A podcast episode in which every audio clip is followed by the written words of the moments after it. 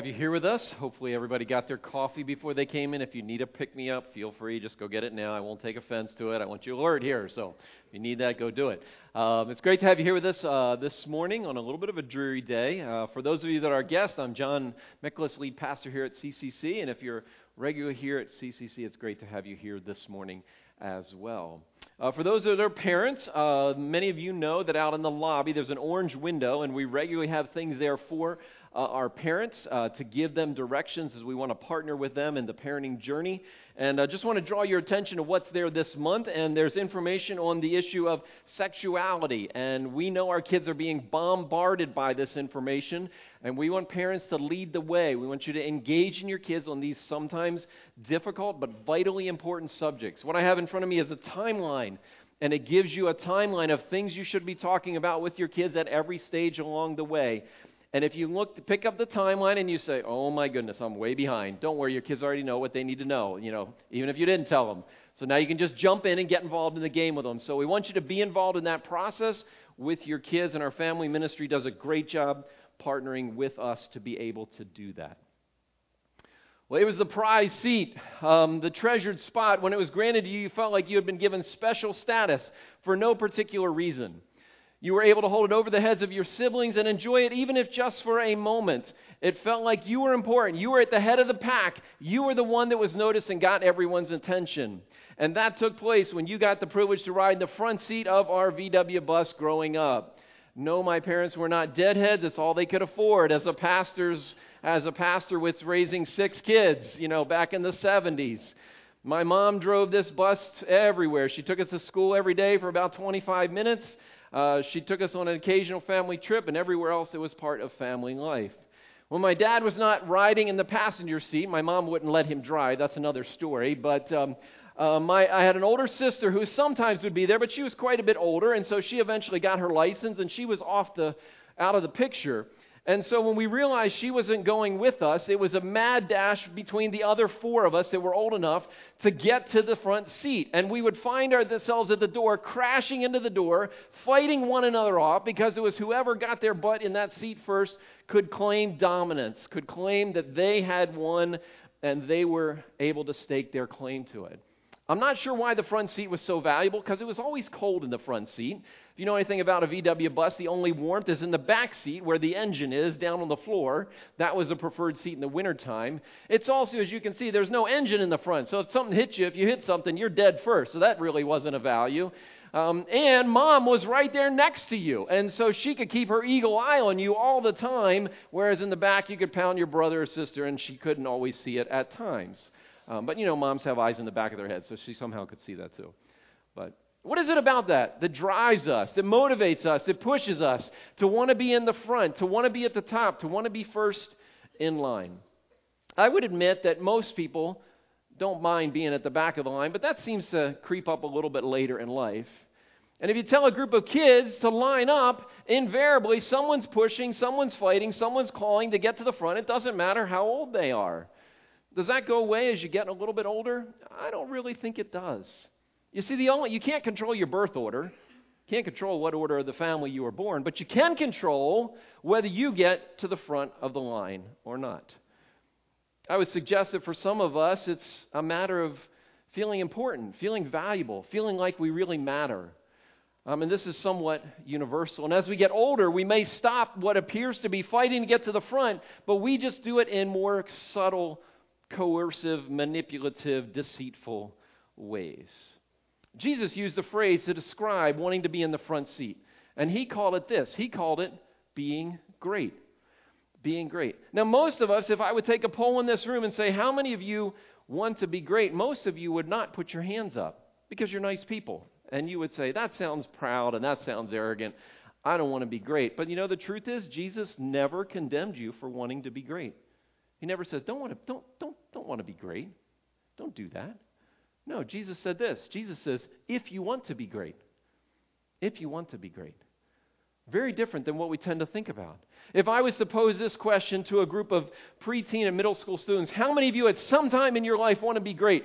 Most of them would put their hands up. Most of them would put their hands up. See, some of them are raising their hands at me right now in the room. They don't know that I can see them, you know. Um, But if I were to ask a room full of adults, how many of you want to be great? You might think, oh, I, yeah, I might have wanted that at one time and it's kind of passed me by. You know, I'll let somebody else be great. I'm, I'm fine with just not being great. But that's not what Jesus says. Jesus says, if you want to be great, I'm going to make a path for you. I'm going to show you how to do this. And so we're going to go to class in Jesus' Greatness 101 class, or some might call it Leadership 101, and see what Jesus has to say about being great. If you have your Bibles, turn with me, if you would, to Mark chapter 10. Mark chapter 10, that's where we're going to be this morning. It's page 822. If you're following along in the Bibles in your seat, you can follow along on your phone on an app as well. We're in a series in the book of Mark entitled Simply Jesus. It's the shortest of the four Gospels. And Mark was writing down the eyewitness account as they were recorded for him by Peter. Peter's is, is described in many of the events, many of the stories in the book of Mark. Peter is there. He doesn't happen to be there identified by name in this story, but he was there. And he provides an eyewitness account. He doesn't give us a lot of extra details, not a lot of. Uh, uh, extraneous information, but he wants to make sure we know two things about Jesus. Number one, he wants us to know who he is, that he's the coming king. And number two, he wants us to know why he came. And that's that he came to die. He came to die. And he talks about this over and over and over again. And that's where we're going to jump in this morning. In verse 32, he says this He said, They were on their way up to Jerusalem with Jesus leading the way, and the disciples were astonished, while those who followed were afraid. Why were they astonished and afraid? Well, if you're here with us last week, uh, Roddy led us through a passage in which he talked about this opportunity that Jesus was offering to his followers. And Jesus said this He says, Following Jesus is going to cost you something. There's going to be a cost to it. But if you don't follow Jesus, it's going to cost you everything. It'll cost you everything. And I imagine for his disciples, the one that were closest to Jesus, they were a bit astonished because they likely said, We already gave stuff up. More? More? And the followers, the larger crowd, they're feeling a little nervous like, Give up? I, I thought this was just a cool guy that we were following. This was the end thing. Everybody was here. Now you're talking about sacrificing and giving something up? That seems a bit scary. As this unfolded, Jesus pulled his 12, 12 guys that he picked out, handpicked. He took them aside and he says, Guys, I need to tell you what's coming. And so he goes on to describe that in verse 33. He says, We're going up to Jerusalem, and the Son of Man, that's myself, that's Jesus, will be delivered over to the chief priests and the teachers of the law, the religious leaders. They're going to hand me over to them. They will condemn me to die and will then hand me over to the Gentiles, and they're going to mock, spit on me, flog me, kill me.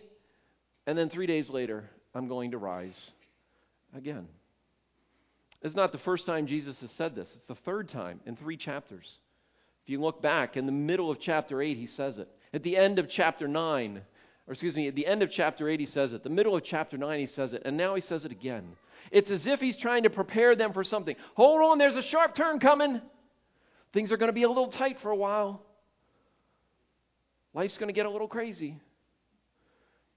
But I'm not sure they heard what Jesus had to say. I can almost kind of picture them. They're like, yeah, uh huh, uh huh. Yeah, what was that? Yeah, uh huh. We're going to Jerusalem. Yeah, I know we're going to Jerusalem. Yeah, we're going to Jer- Yeah, that's right. We're all going to Jerusalem. Kind of picture them all preoccupied with something. Um, you say, what do you mean, John? Because Jesus told them what was about to unfold. And they didn't say, What? They didn't say, how, how do you know? They didn't say, That sounds horrible. They didn't say, What can we do to prevent this? They didn't say, Wait, wait minute, wait a minute, wait a minute. You, you've, you've healed people. You've raised somebody from the dead. You've done all these miraculous things, and now they're going to have more power than you, and you have power over everything that nobody has power over? Instead, what did you hear? James and John, the sons of Zebedee, came to Jesus. They said, Teacher, we want you to do whatever we ask. Give us what we want. It's a little bit like you sitting down with your middle schooler and you telling them something very important is going to happen. Or you telling them about something very tragic that happened. And you tell it and you're waiting for their response and they say, um, can I have a peanut butter and jelly sandwich? That, that's literally what they do here. You know, they, they're not aware at all what Jesus is saying. All they care about is who? Themselves. Themselves. And they say, Jesus, can you do something for us? And, and I'm always amazed at Jesus' response. I'm always amazed at his response. Because he doesn't shake them like, guys, did you hear what I just said? Do you know what's coming? He doesn't do any of that. That's what I would, you know, parents, that's what we do. Didn't you hear what I just said? How many times have you said that as a parent, you know? You know, lots, right? Lots. But but no, he's like, "Oh, what do you want? What do you want? What do you want?" And they tell him. They said, "Hey, can I be first in the can I get the front seat? Can, can I get the front seat on the bus? Can I get the front seat? Can I, can I be here? And James and John, can, can I be here and he be here? Can I sit at the right hand and the other one sit at the left hand? And your glory. Now, I know you're going to have to die and suffer and get, you know, get beat up and crucified and until you get there. But when you get there, can I be there? Can I be there? You know, the right hand and left hand, that's what's described as a, the place of authority, the place of significance, the place where you really matter. It's the next in line to the throne. I mean, in our culture, we in our in our political system, we have the president, and then who is next in authority after the president? The who? The vice president. And who's next in authority after the vice president? Anybody know? Speaker of the House, right? The right hand and the left hand. And that's what these guys are saying. They're like, can, can, can I get the seat on the bus? Can, can you let me be? Can I ride there? When you get there, can I ride there? And, um, you know, Jesus goes on to respond to them by saying this. He says, Guys, you, you I hate to tell you, but you're kind of clueless. You don't have any idea what you're asking for. No idea. And he says, Can you drink the cup I drink? You're like, What do you, what do you mean, drink the cup? Does drink out of the same cup? Share the cup? What is, what's he talking about? You know? The word cup is a word that's used all throughout literature of that day to refer to suffering. And so you could put the word suffering. Can you, can you suffer with the suffering that I'm about to suffer with? That's literally what he's asking. He said, Are, are you guys ready for this? Are you guys ready to suffer in the way that I am going to suffer? And then he says, Or be baptized with the baptism I am baptized with? And he's not talking about what we've been discussing the last few weeks and what we've done where people have been placed under the water because they want to follow Jesus' example. The word baptize literally means to immerse, to place fully under the water. And that's why we baptize that way. And so he's literally saying, and that word was not translated from the original language, he's literally saying, or, or be immersed with the immersion that I'm about to be immersed with. So what's, Je- what's Jesus mean? It's basically saying, guys, guys, are, are you ready for this? This, this is no step, stepping your toe in and seeing if the water's cold and coming out. This is not going in knee deep and say, oh, that's a little chilly. I think I'm going to back out. Or, you know, getting up to the waistline and, you know, you kind of get past the, the important parts and get past the waistline. You're like, that's a little chilly. And then you back up a little bit. No, no, no, no, no. No. This is all the way in, deep dive, down under, and you're like, are they going to let me up? Are they going to let me up? Are they going to, okay, whew, that was close. I didn't know if I was going to make it. That's what Jesus is saying to these guys. He's like, guys, do you, do you realize what you're asking? You're asking to suffer. You're asking not just to dip your toe into suffering, you're asking to be fully dunked into suffering. And the disciples, just like middle school bulls, are like, yeah, yeah, yeah. When are we going to start? When are we going to do this? Yes, yes, we can, they answered. We can do that. When do we start? When do we start? Sounds like fun, you know. Sounds like he's talking to some middle school boys, doesn't he? You know? And Jesus says to them, It's coming. You're going to drink. You're going to suffer. You're going to be dunked in fully. It's coming. It's coming. And, and history tells us that. If you look at the history of what happened to the disciples of Jesus Christ, the 12 guys, um, all of them went through this. All of them faced horrific kinds of suffering because of their devotion to follow Jesus. Nearly all of them, I think, except John, who died on an abandoned island, um, they suffered horrible deaths because of their devotion to follow Jesus. But this wasn't the question they asked, was it? Jesus still hasn't answered their question. he still didn't answer them. They said, Can we get the seats on the bus? And Jesus is like, Well, you got something else coming. They're like, Okay, and okay. But then he goes on to say, But to sit at my right or left, ah, sorry guys, I can't give you that one. That's not up for me to decide. Someone else is going to decide that. It's already been determined. Not my place to grant that. He didn't say it, but other places says that's only for God the Father to give that privilege. So as Jesus finishes this conversation with the disciples, somehow the other disciples heard. It says the ten heard about this, the other ten disciples who weren't here. And we're like, how did they hear? We don't really know. We don't know if Jesus went up to the other ten and said, You are not going to believe what those two knuckleheads asked me for today, you know? We don't know if somebody else heard and kind of spilled the beans and said, Did you hear? Did you hear what James and John asked? We don't know if James and John came up to him and said, You're not going to believe it, because they weren't listening, anyways, right? That James and John weren't paying any attention. You're not going to believe it. Jesus said, We get the seats on the bus. You know, no, that, you know, we get to suffer. Isn't that exciting? I can't wait. You know, that's probably not what they heard because the other 10 guys, they came and they were ticked at James and John. They were ticked. I don't know if they were ticked off that they didn't think about it themselves. I don't know if they ticked off that they missed the opportunity. I don't know if they were ticked off because James and John left them out. But the, the heart of the issue is James and John, they wanted to be great, right? They wanted to know they mattered. They wanted to know they were important. That's what Jesus was speaking to. And Jesus then speaks to all of them. And look what he says. Call them all together and he says, Come here, guys. Come here. Come here. We got to talk about this. We got to talk about this. He says, You know that those are regarded as rulers of the Gentiles, they lord it over them. And their high officials, they exercise authority over them. Jesus is talking not about the religious leaders, not about the Pharisees and Sadducees, the religious leaders of the Jewish community, but he's talking about the political leaders, the Roman, Roman leaders. That's what he's talking about. He says, guys, how do they lead?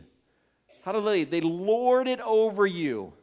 They make sure you know that they are in charge. They are large and in charge. You do what you are told. You don't ask questions. You just follow orders and you get it done.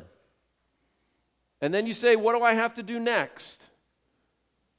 What do I have to do next? They're bossy. They're arrogant. They're self righteous. They're demanding. They're self serving. They're egotistical. They're pompous. They're selfish. They're all of those things, is what Jesus says. That's how the people, that's the model of leadership, the model of greatness that surrounds you is people that it's all about who? Them. Them. And I love this next phrase that Jesus says in verse 43. Look at those first four words. Not so with you. Not so with you. If you ever get a chance to lead, if you ever get a chance to be in charge, if you ever get a chance to be the boss, if you ever have anybody that's following you and you claim to be a follower of Jesus, he says, Not so with you. It should be different. It should be different. And you say, What should it look like? If that's not what leadership is all about, what should it look like? He goes on to say, Instead, whoever wants to be great among you must be your servant. It's as if Jesus says, Whoever wants to be great should offer to serve, not expect to be served. Should offer to serve, not expect to be served. Are you offering to serve or expecting to be served? Jesus says greatness is not fighting your way to the top, but it's offering to serve instead of expecting to be served. Greatness is not about fighting to be the captain of the team, it's offering to serve instead of expecting to be served. Jesus says greatness is not about bullying others to get your way or to push your way to the top. It's offering to serve, not expecting to be served. Greatness is not about being the first in line, it's offering to serve, not expecting to be served. Jesus says to his followers, What would this look like in every part of your life? Every part of your life. Guys, what would it look like with your wife to offer to serve instead of expecting to be served? Students, what would it look like with your parents to offer to serve instead of expecting to be served?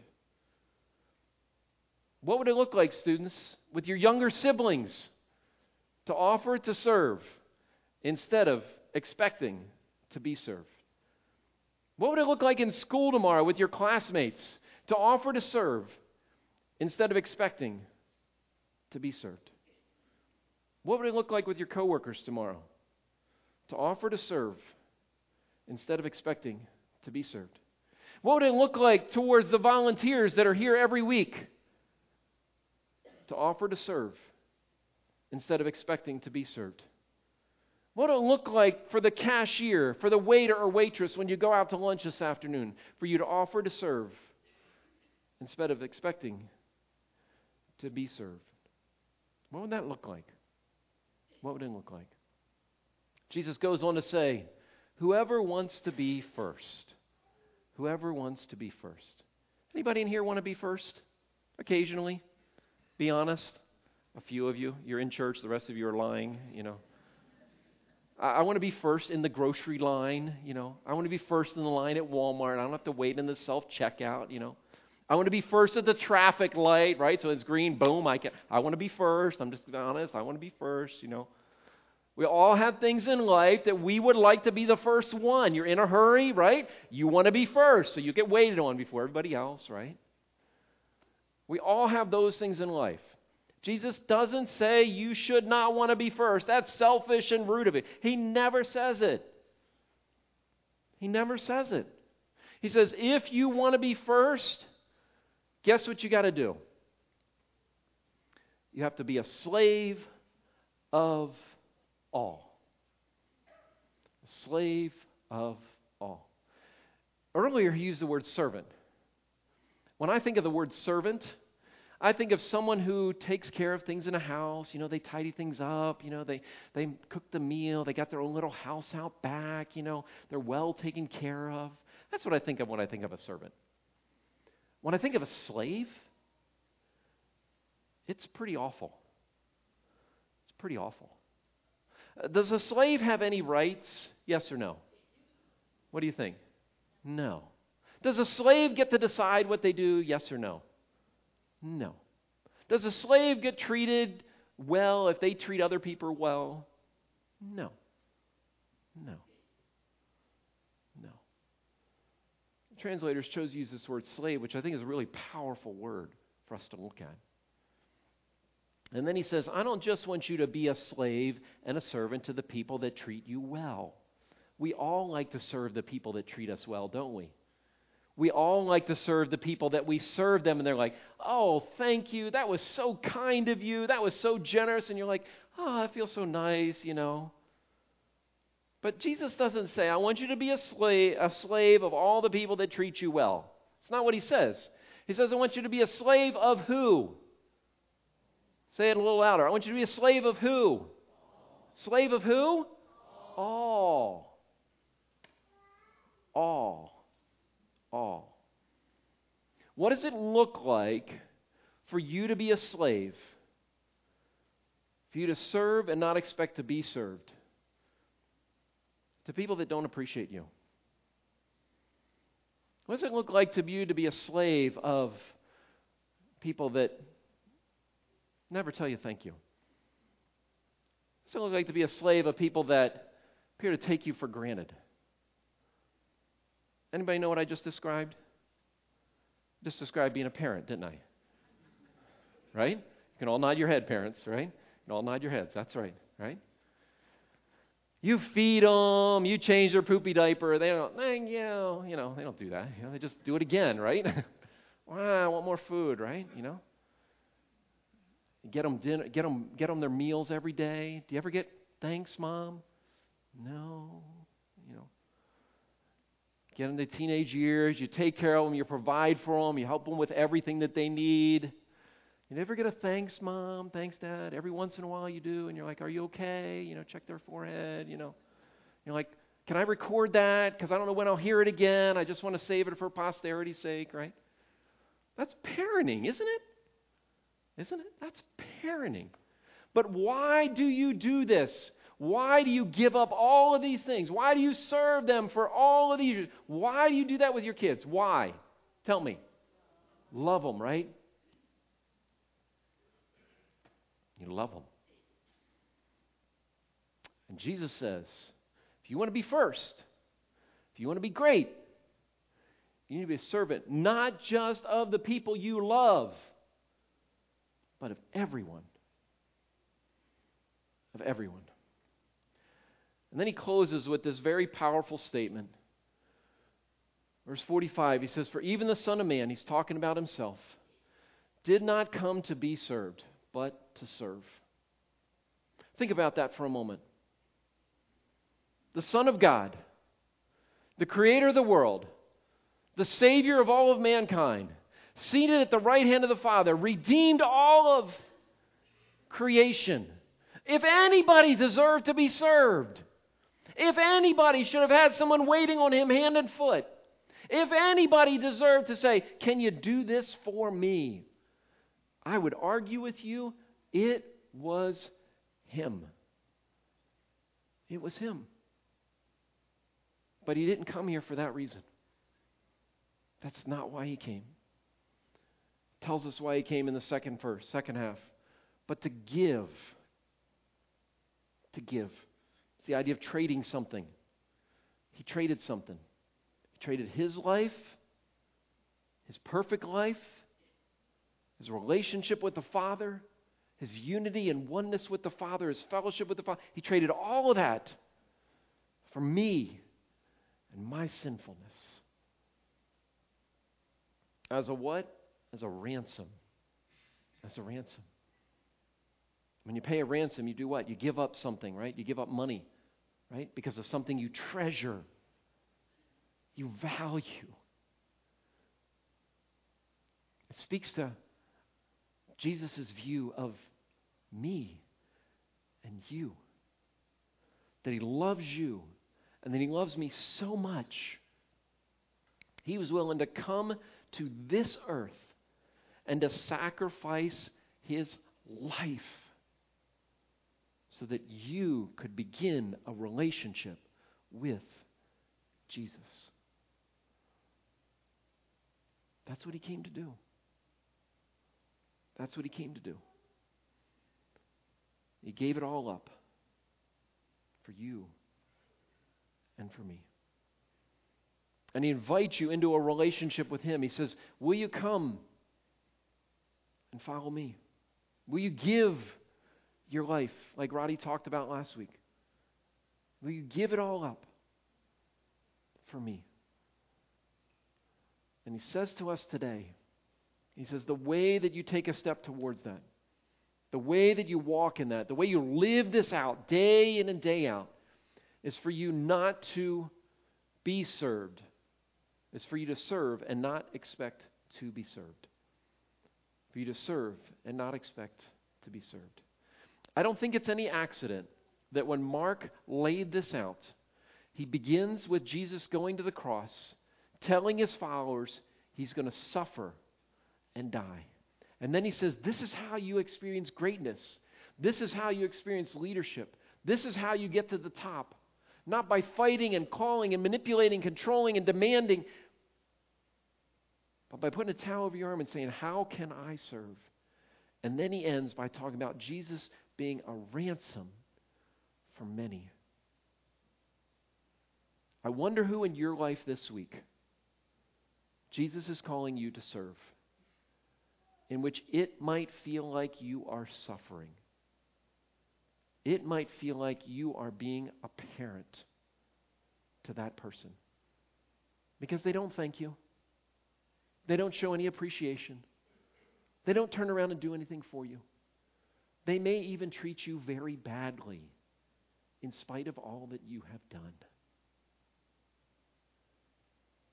If you and I can choose to do that this week, that is what following Jesus is all about. And it's not easy. And it's not a walk in the park. And it may feel like you are suffering and dying. Just like Jesus did for you. I'm going to invite you as we close to bow your heads. And, and as we do, I, I, I want you to take a moment and just meet with God. Um, if He's told you who you're supposed to serve, my challenge is for you just to be willing to say, God, I'm going to try that this week. You know how much I don't want to. You know how much I'm dreading it. I'm going to give it a shot and say, God, help me. God, help me. And if you're not sure who that is, maybe right now you're just saying, God, who do you want me to serve? Just like you served. Who do you want me to put first? Who do you want me to serve and not expect to be served this week? God, I'm pretty convinced that you have someone for likely every person in this room. It could be a neighbor that treats you badly. It could be a kid at school that you avoid at all cost. It could be a coworker always takes advantage of you. It could be a family member. Just treats you badly. And Jesus is saying, Are you willing to serve and not expect to be served?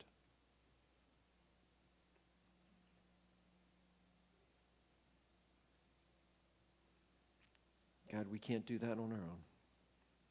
We need you. In your name we pray. Amen. Amen. Well, you all can stay seated, and as we uh, close with this last song, just take time to reflect.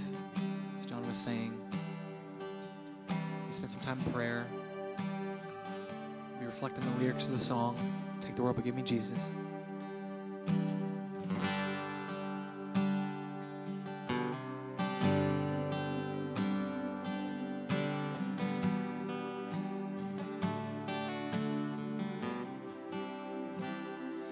Take the world, but give me Jesus. All its joys are but a name, but His love abides forever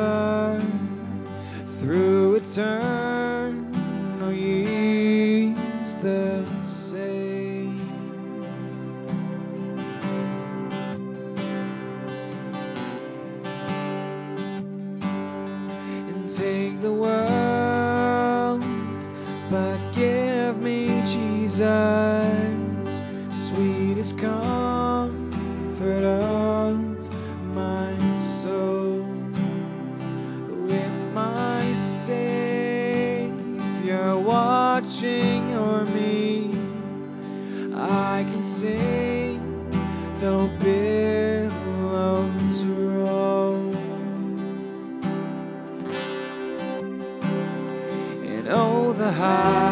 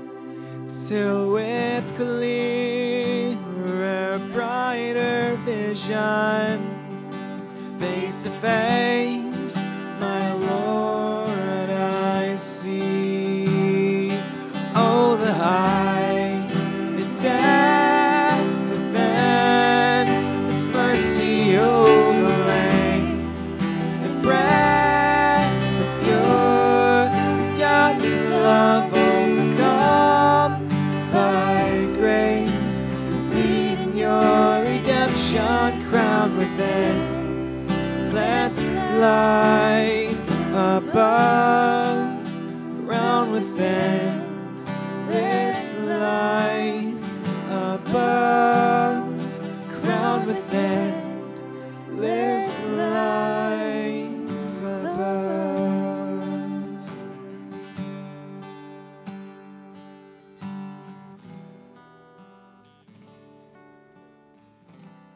Incredible love on our behalf. Love that was so undeserved.